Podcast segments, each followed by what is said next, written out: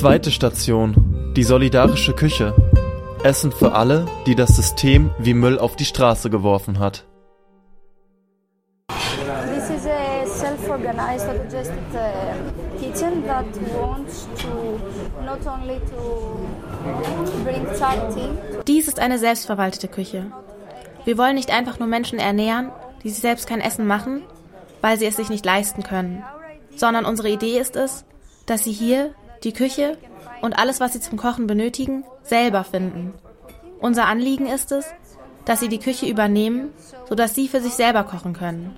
Them take the kitchen for them to be the people that are going to cook for their own necessity. Maria Papadopoulou arbeitet seit zweieinhalb Jahren in der solidarischen Küche. Es ist Samstagmittag. Heute ist hier einiges los. Viele Menschen kochen, andere sitzen bereits an den einfachen Holztischen und genießen die heutige Mahlzeit. Unterschiedliche Sprachen sind zu hören. Englisch, Griechisch, Arabisch, Kurdisch. Auch ich bin eingeladen, dort kostenlos zu essen. Gerne nehme ich die Einladung an. Beim Essen erzählt mir Maria mehr über die solidarische Küche. Uh, when we started, we started about two and a half years ago. We did it uh, especially first thinking of the new poor the people that now poverty, but also immigrants at the same time. Als wir vor zweieinhalb Jahren mit dem Projekt angefangen haben, dachten wir sowohl an kürzlich verarmte Menschen als auch an Immigrantinnen. In der Anfangszeit kamen noch viel mehr Flüchtlinge als Griechinnen. Aber jetzt sind hier eindeutig mehr Einheimische. Es sind Menschen mit ganz verschiedenen Problemen. Drogenabhängigkeit, Obdachlosigkeit oder Menschen ohne Familien. From uh, drug dependent people to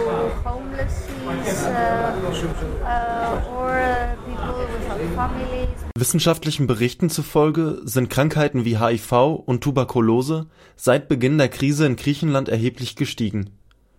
Auch der Prozentsatz der Menschen, die unter klinischer Depression leiden, hat sich seit 2008 vervierfacht. Viele Betroffene denken, dass sie selber für ihren sozialen Abstieg verantwortlich sind. Statt den Regierungskurs oder das Wirtschaftssystem in Frage zu stellen, suchen sie die Fehler bei sich. Initiativen wie die Solidarische Küche ermöglichen es den Menschen auch, ihre Würde zu wahren. We couldn't uh, leave it like that because there are such a few facilities like Solidarity. Wir hatten einfach das Gefühl, dass wir etwas machen müssen. Wir konnten es nicht mehr so lassen, wie es war. Denn es gibt nur sehr wenige Einrichtungen, wie die Solidarische Küche, die Essen ohne jegliche Dokumentationspflicht servieren. All die anderen Einrichtungen, sei es von der Stadtverwaltung oder den Kirchen, fordern die Menschen dazu auf, nachzuweisen, dass sie nicht in der Lage sind, für sich selber zu sorgen. Das ist sehr schlimm für die Leute. Du hast dann keinen Selbstrespekt mehr. Sie zerstören es, indem sie dich auffordern, nachzuweisen, dass du nicht mehr in der Lage bist, für dich selbst zu sorgen. Deshalb sind wir gegen jegliche Form der Dokumentation. Wir versuchen diese Initiative so offen wie möglich für alle zu gestalten. uh.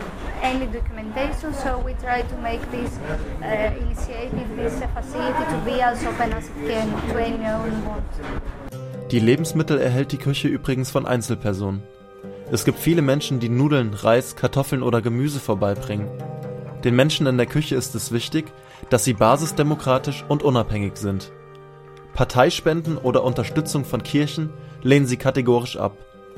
Manchmal kocht die solidarische Küche auch für Festivals oder größere politische Veranstaltungen. Doch auch hier bleiben sie ihrem Grundsatz treu. Sie verteilen kostenlos ihr Essen, und zwar an alle.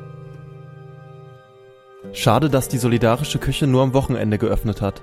Ich habe den Eindruck, dass der solidarische Gedanke hier wirklich konsequent zu Ende gedacht wurde und auch gelebt wird.